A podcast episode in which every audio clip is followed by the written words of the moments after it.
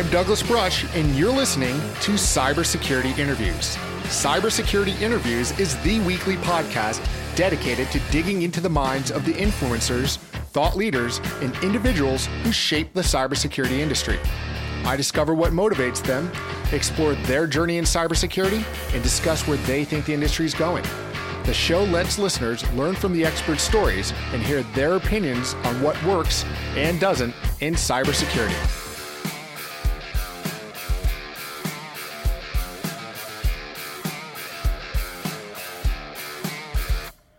Hello, and welcome to episode 31 of Cybersecurity Interviews.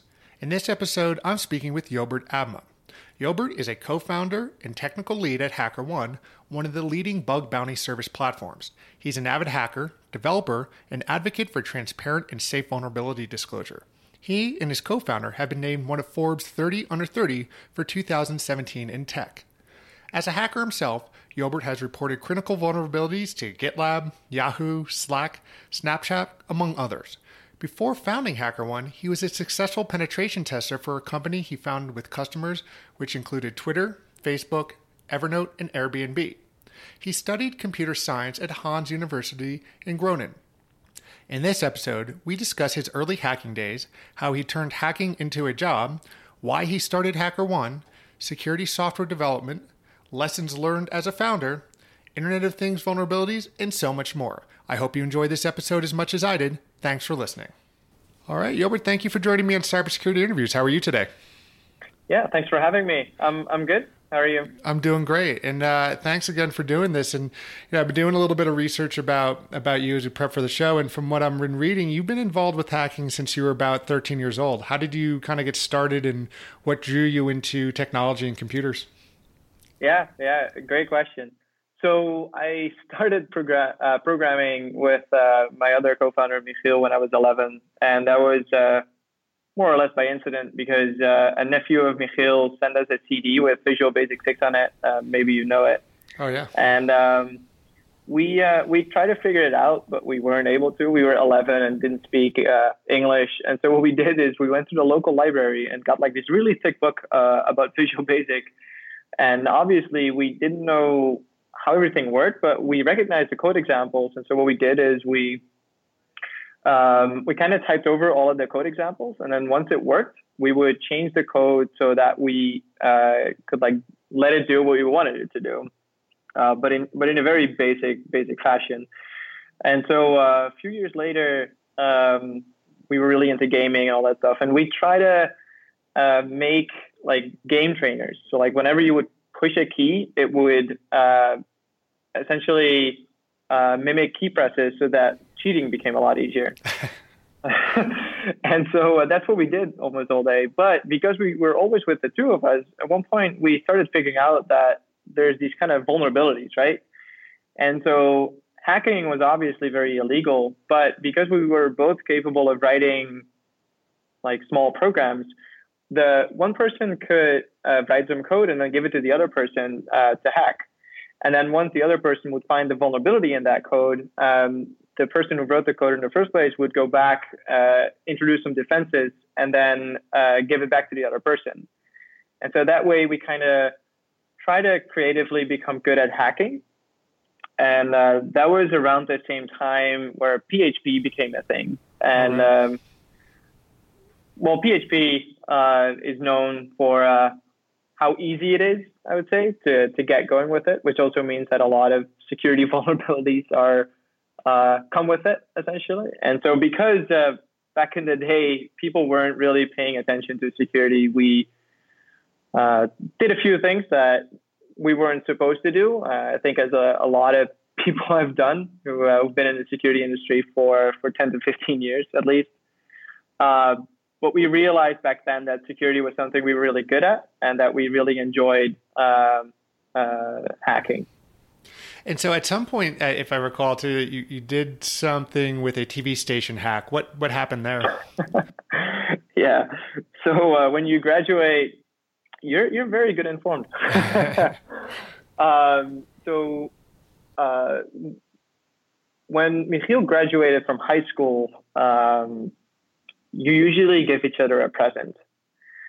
And so I uh, I wanted to give a present to Michiel that was not like a boring thing. And so what I did was I hacked the local TV station that the school used uh, to update students whenever a teacher is sick or like a classroom change or something like that. And every year after uh, the exams, they would publish a like a message on that TV station. They would do a, a small broadcast, and um, with that username and password that I uh, that I that I uh, got um, by hacking the uh, the TV station, the um, we did that broadcast for them.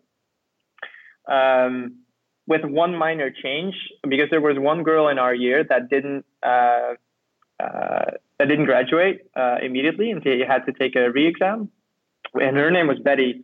And so we published the exact same message with one minor change being, and Betty, good luck with taking your re-exam. And so nothing malicious or, or harmful. Um, and everybody at school thought it was kind of funny, but the local TV station was uh, not so much amused.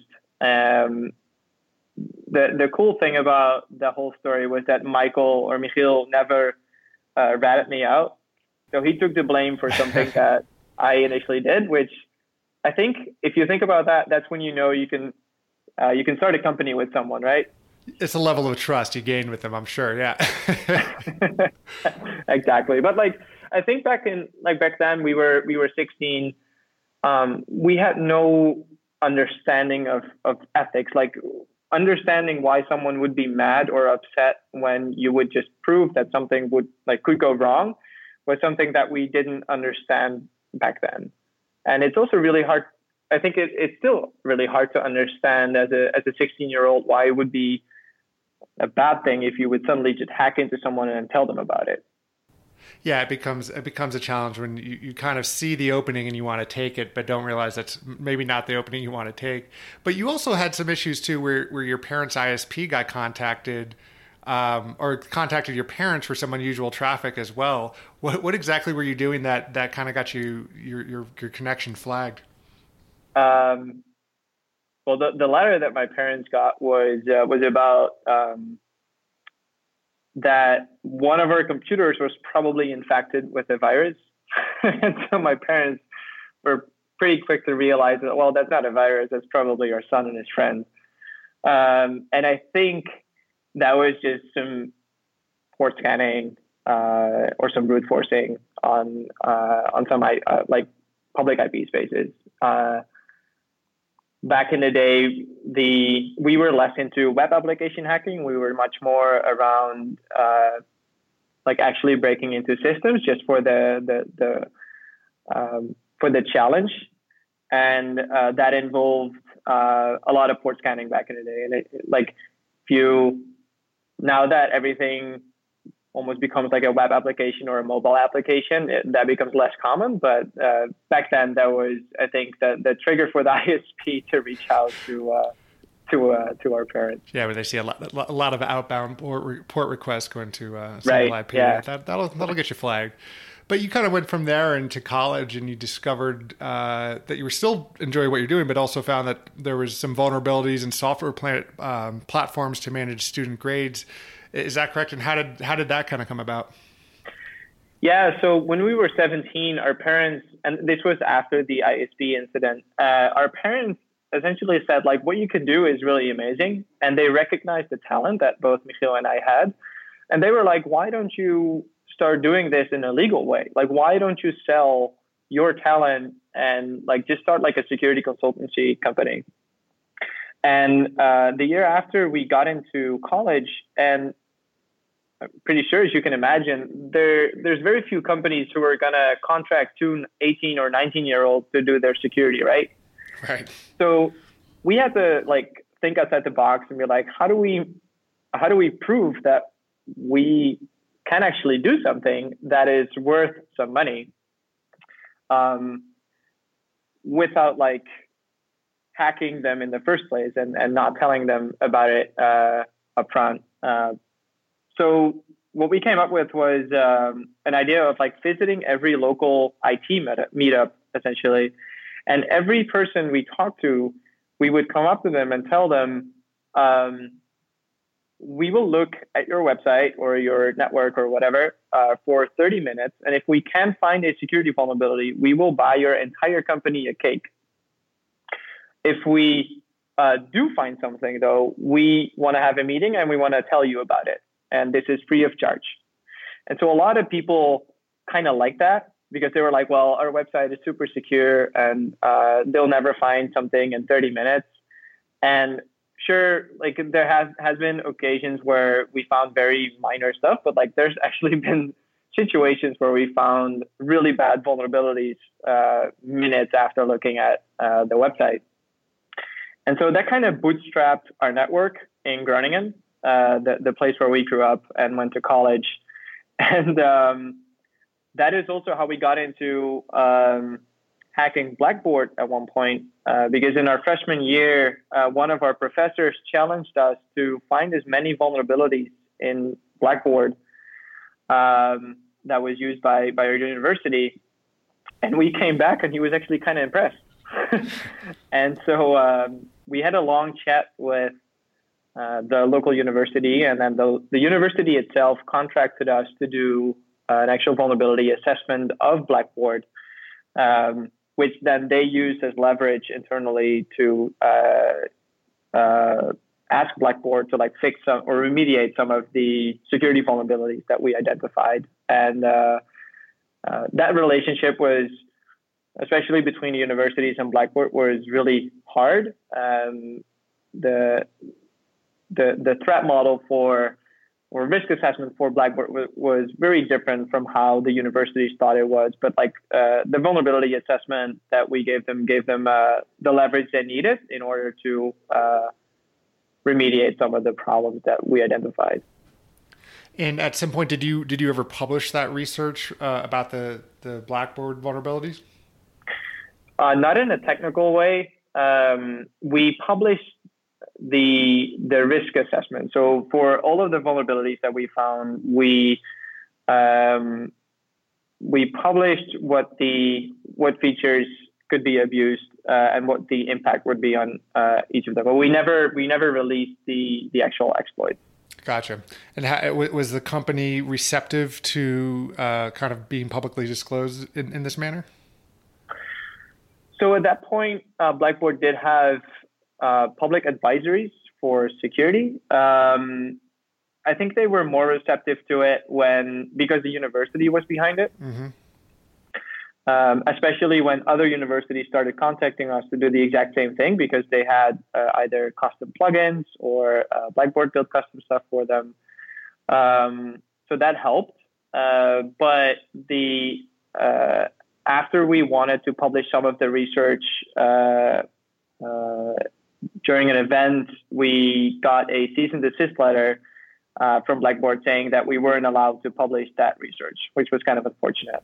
Interesting. Yeah, it's, it's still still a, a challenge that you see today with, with disclosure that companies are not always uh, so happy with uh, uh their vulnerabilities being disclosed. right. I think this is a like this was in 2010 or 2011 or something.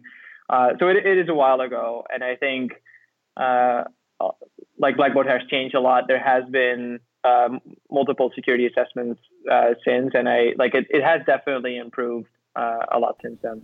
Gotcha. And, and, so this kind of led you into doing greater vulnerability assessments in the Netherlands, correct?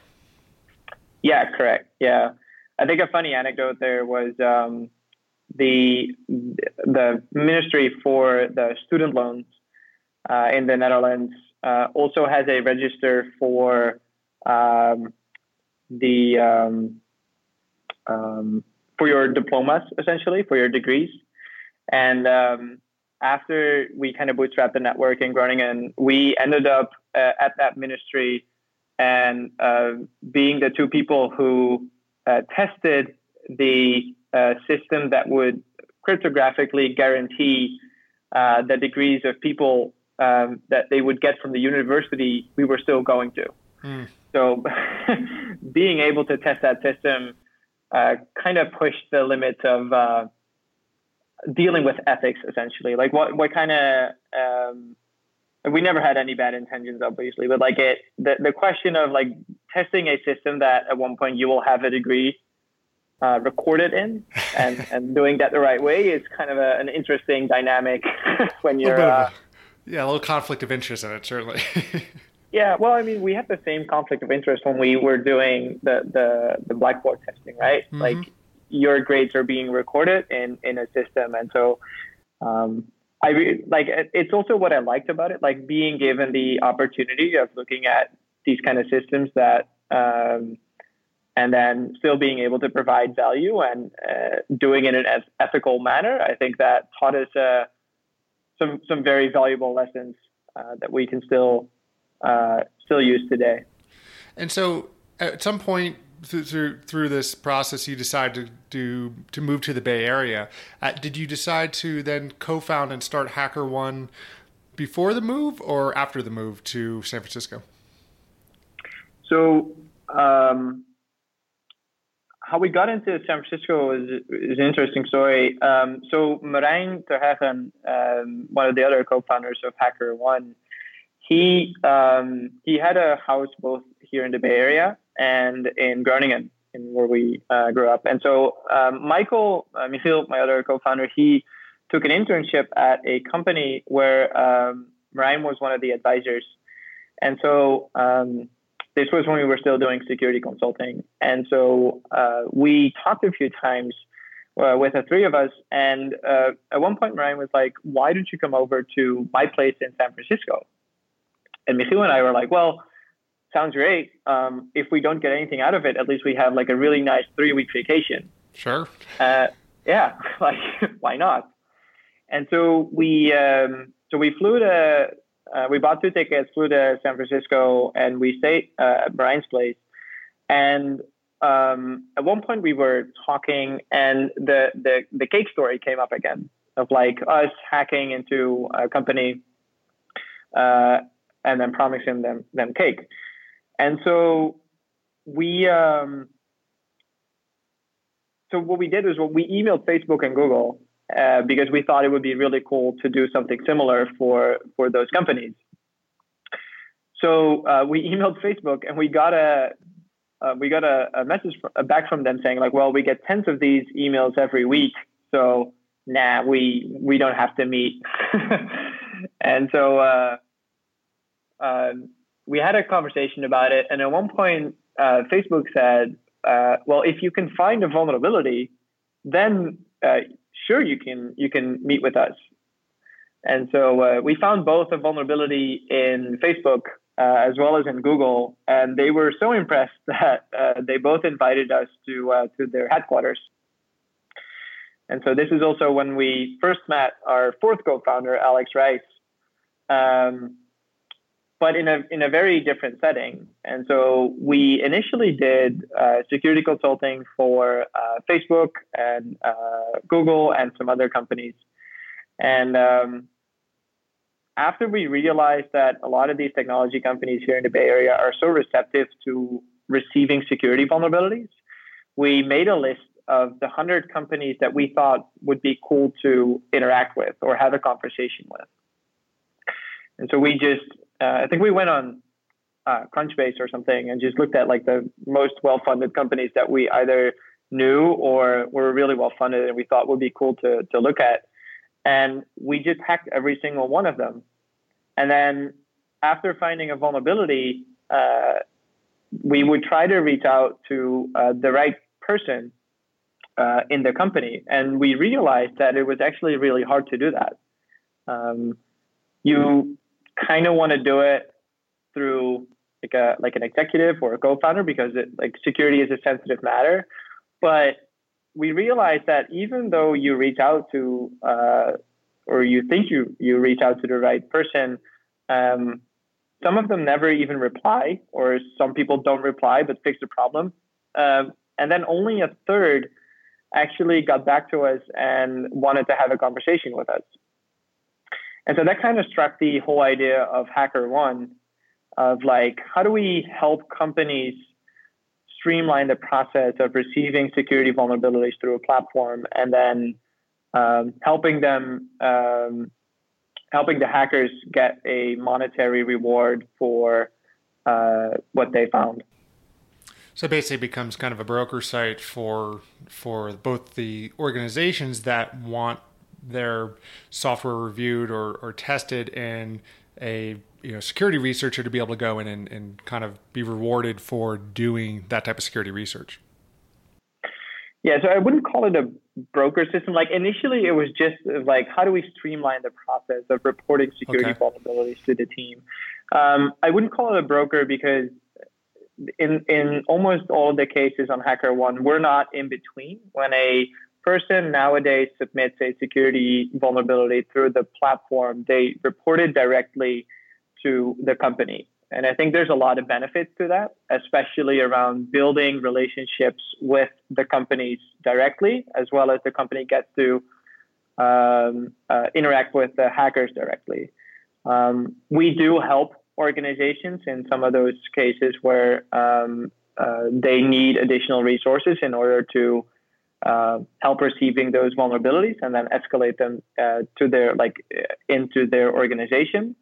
Uh, but that is a uh, when we started HackerOne, uh, it was never intended as a as a it was a as a as a broker service uh, rather than um, just a platform for people to use to receive security vulnerability. Gotcha. So it's it's more of a platform for enablement than than anything else. Yeah, exactly. And then, I mean, obviously, on top of it, as as the company matured, we introduced services like uh, the, the, the managed services, um, like additional additional hands for organizations to use in order to run these kind of programs for them. Gotcha. And so, how much in bounties has been paid out to date? Yeah, good question. So um, we're nearing 20 million. Oh wow! So we're at uh, 19 million, uh, 680,000 or something. Um, so uh, in the next few weeks, we'll hit uh, 20 million for sure. Oh wow! And so what's what's the biggest uh, payout, single payout that's been uh, kind of awarded on the system? So the single highest payout has been uh, thirty thousand dollars, and it has been awarded twice. Um, but that's not the highest bounty you can actually get on the platform. Uh, there's programs who award up to fifty thousand dollars for single vulnerabilities, uh, but those vulnerabilities haven't been found yet. Gotcha. Yeah. And how many, you know, how many different researchers and hackers are are, are on the platform now? So in terms of signups, so people who are interested to get going, we're at about 130,000 people. Um, in terms of uh, people who've actually contributed, like who've actually submitted a single vulnerability, it is close to 15,000 people, uh, where um, uh, I think it's around 8,000 people who have actually been recognized and paid for a security vulnerability. Oh wow! Okay, that's that's some pretty so impressive numbers. I think uh, the interesting thing there here uh, there is that there's a lot of interest for people who like want to get into security, and so what we're trying to do with that large long tail essentially of people who has not who have not been active yet is like we're, we're trying to give them the right resources to eventually become one of those people who have uh, uh, been contributing to the security of organizations. Uh, but it's amazing to see that there are so many people who are now interested in getting into security and who actually want to start hacking. Uh, some of them just don't know how yet. Uh, so we're having an amazing opportunity of giving those people the right resources uh, to to start hacking.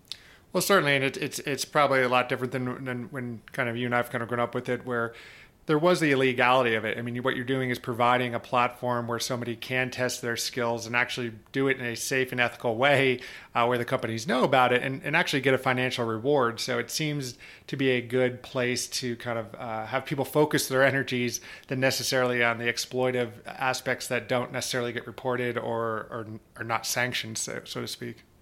Right. Yeah. If if only Hacker One would have existed when uh, when we were younger, right? Yeah, but it's it, it's, it's it's you know I think we still have that issue where you know we're we're trying to find more and more security.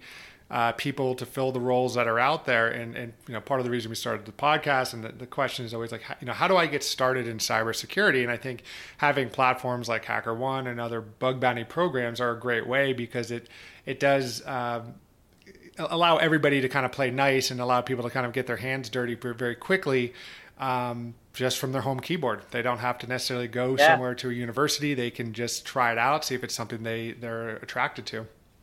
Yeah, I still think it's um, when we were still doing the whole security consultant uh, consultancy thing, is that like with the companies that were slightly bigger who would like rotate over us multiple vendors is that we realize that other people find different things. Mm-hmm.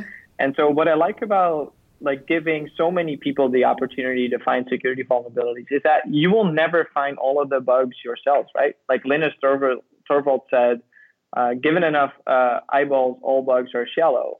And I think that is that applies to bug bounties as well as to functional bugs. It doesn't matter.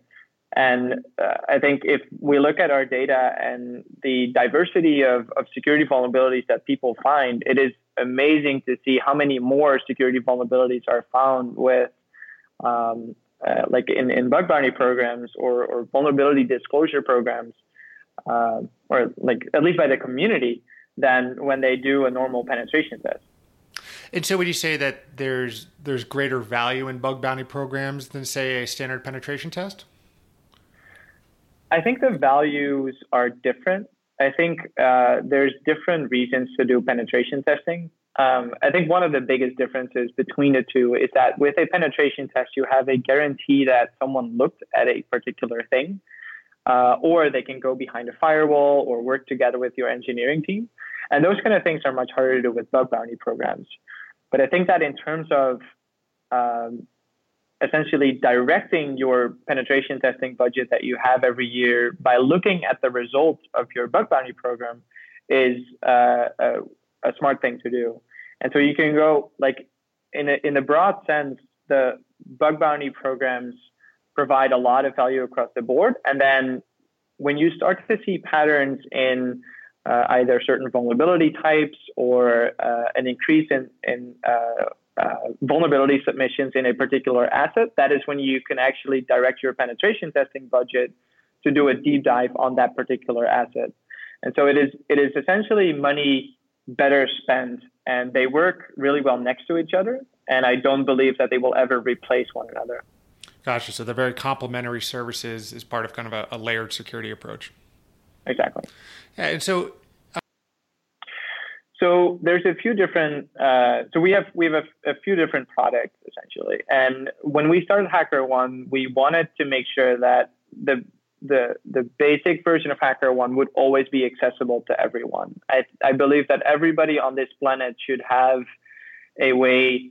Uh, sorry, every every organization on this planet should have a way to uh, receive security vulnerabilities, whether that is uh, through like a security at email address or through HackerOne. But I think everybody should be able to. And so, essentially, that is that is still uh, true today, and everybody can sign up themselves and um, write their own security page together with uh, the tools that we provide in the platform.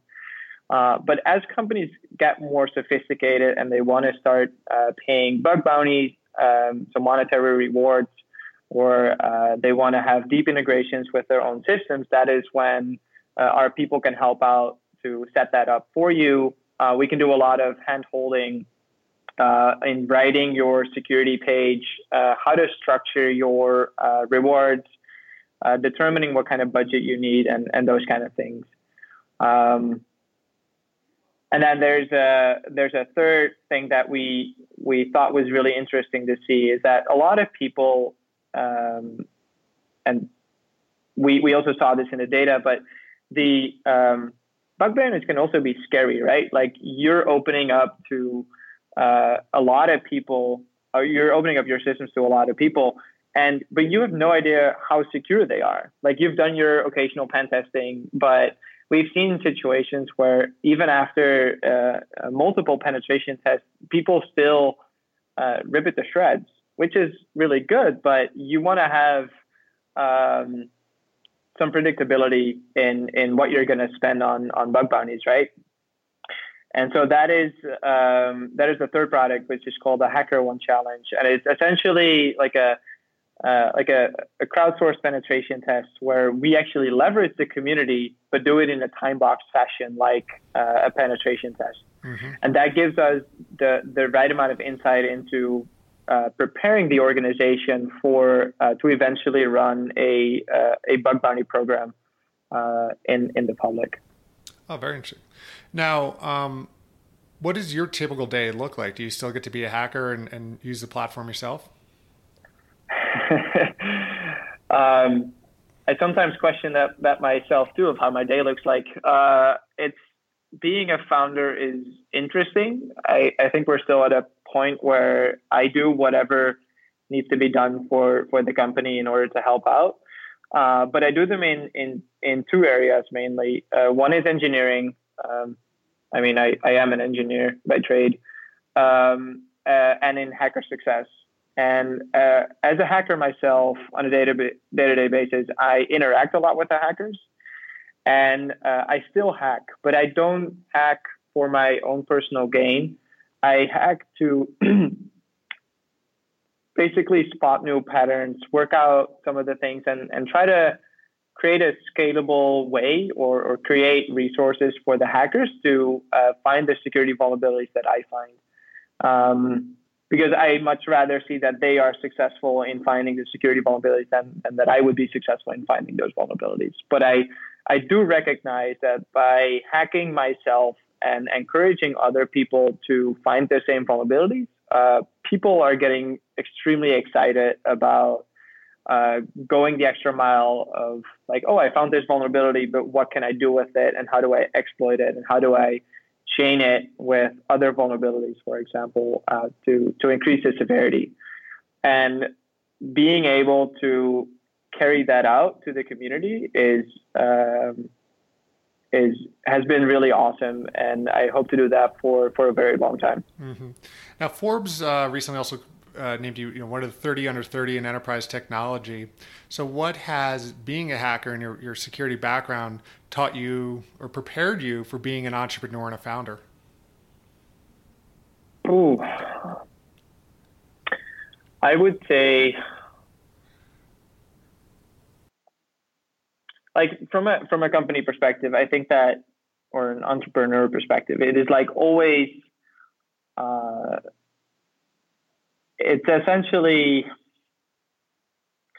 I think the creativity is what is what drives um, the entrepreneurship and at least for me. Like I I really like to think outside the box of like okay we have a problem. How do we creatively overcome the the problem or the limitations that we have and uh, to, like I, I think the the good example there is is the is the cake example of like how do we like even though we don't have any money and we don't have a network and people think uh, security isn't important how do we what can we come up with to bootstrap our network and and have people recognize our talents essentially? And how do we um, like I, I think one of the biggest challenges that we got ourselves into is like I think the word hacker should actually be a positive thing, which is also mm-hmm. why we call our company HackerOne.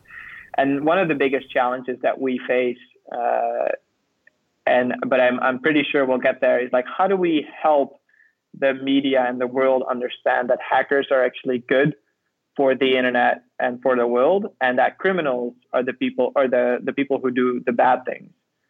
And so uh, because I strongly believe in a in a hacker culture where uh, people are always pushed to think about new uh, new ways of either building new features or overcoming limitations or in this case finding security vulnerabilities. So yeah, so it definitely has an application as that that creative and constructive mindset of starting a business is very same or same or similar mindset when you're when you're attacking a system, attacking the problems in business. Right. Uh, I I mean I, I do have to say that I I mean I'm I'm 26. Um, I don't have any experience with leading a company. Um, I mean, you you start to you start to pick up on a lot of things really quickly when your company grows so fast. But I think we also recognize that our talents are better used when not being um, like the CEO and that uh, or or like a, uh, like an executive and have like a huge team reporting uh, uh, to me. I think that that also made us realize that like having a, a CEO in place who is very seasoned, um, who has a lot of experience with uh, running companies, but is also extremely passionate and excited about what we do, is a far better decision than uh, trying to do it ourselves and, and either horribly fail or, or not like it at all. Mm-hmm. And so, you know, being in an early stage startup and security that's in the Bay Area and growing, um, you know, are, are there pitfalls that you've recognized that you would give advice to avoid, uh, you know, that to give others to avoid as they start up their companies? Are there are there kind of those landmines out there as you start a company that you look back and say, "Wow, I wish I wish somebody had told me that was there."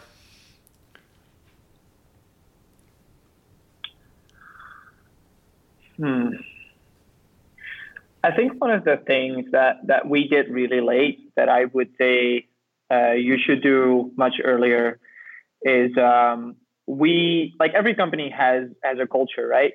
And whether it is an, an, implicit culture or a very explicit culture, but like there's always a culture. And uh, what I think we did too late was, as founders, sit down and define what that culture is. Like, what do we think should be is is so extremely important to us that we should always keep that at our company. And um, interestingly enough, uh, and this was last year in October uh, during an all hands, we did an exercise uh, where all of the employees at HackerOne um, tried to define the culture that they wanted uh, to be at HackerOne.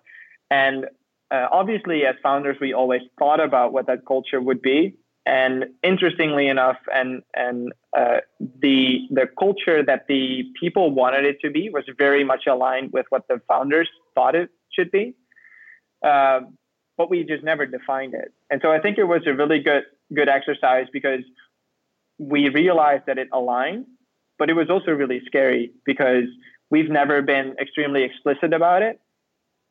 Um, and so, even though there was a, an implicit culture, uh, now being able to look back at it and um, point at the wall essentially and tell them, well, but like, this is not going to go over because we don't like that doesn't um, match with our our values um, is actually really important. Uh, and I and I now realize how important it is to have uh, an explicit culture uh, uh defined early on. Interesting. Yeah.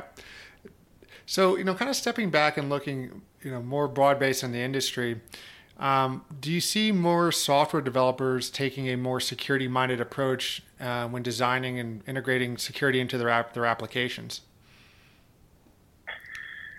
Um, so here's here's my take on the problem. Um,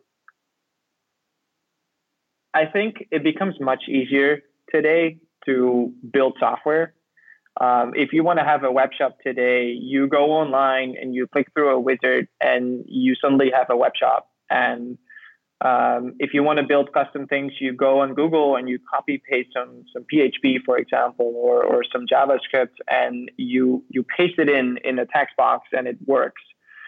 Um, I think I think the people who are educated um, or, or like actually have a computer science background start like definitely start to realize that security becomes more important but i do think that a lot of the security that we benefit from today comes from uh, the frameworks and not from uh, the people who actually write the code um, which is actually a good thing, right? Like we need to take all of the individual security vulnerabilities at one point and then like try to tie it back into how do we how do we solve this problem universally, uh, which uh, for example Google Google Chrome does a really good um, does it really well of like how do we secure our browser against some of the uh, most common attacks on the internet? And that that doesn't rule out some of the uh, um, like um, more complex security vulnerabilities on the server side, but it definitely helps protect the end user. Um, and so that is something that we haven't figured out yet, and that a lot of companies haven't figured out that uh, out yet of like how do we now take these security vulnerabilities that we know of and turn those into secure design principles for our engineers to um, not make the mistake again, but also make sure that whenever we hire a new person, that that new person uh, doesn't need to learn everything about security, uh, but can work within the framework uh, or the architecture that that uh, the other people uh, defined, um, and uh, and not make the the not introduce the security vulnerabilities again. And so we're we're trying to we're at a point where security is on everybody's mind, but we're not doing the right thing with it. I would say. Yeah, I, I would agree. And so, I mean, where, where do you think most organizations really kind of fails when it does come to their information security programs? It's probably still people. Like we always say that like whenever whenever someone finds a remote code execution, it is extremely exciting, right? Like being able to execute commands or, or code on someone's server is like it, it gives you a sense of um, accomplishment of like this is the worst thing that can happen to a company but i think a lot of the data breaches that we read about in the news or, or in the paper uh, are still human errors of like it can be as easy as putting a hard drive on on on the sidewalk, right? Like, or uh, losing it, or social engineering, or or people not choosing strong passwords or not using a, a second factor of any kind. And um, I think we're we're we're trying to do as much as possible in order to educate people to make the right decisions, and we'll get there. But we're in in that regard, we're definitely uh, uh, we're further behind than than in a technical perspective. I would say. Yeah, I think that one of the things that I uh, Joe Carson on from Thycotic recently, we were talking about, you know, the things that kind of came out from um, uh, you know, Vegas this year at Black Hat and DEF CON was, you know, there still needs to be that people centric approach. This is why we're failing when you have technology and engineers pushing security programs instead of looking at the human element because um, it's it's humans using these systems, it's humans writing the code, it's it's really where the problem lies. And until we kind of make the right enablement uh, and tools put in place for the user, we're still going to have the same problems year after year after year. Right. Yeah.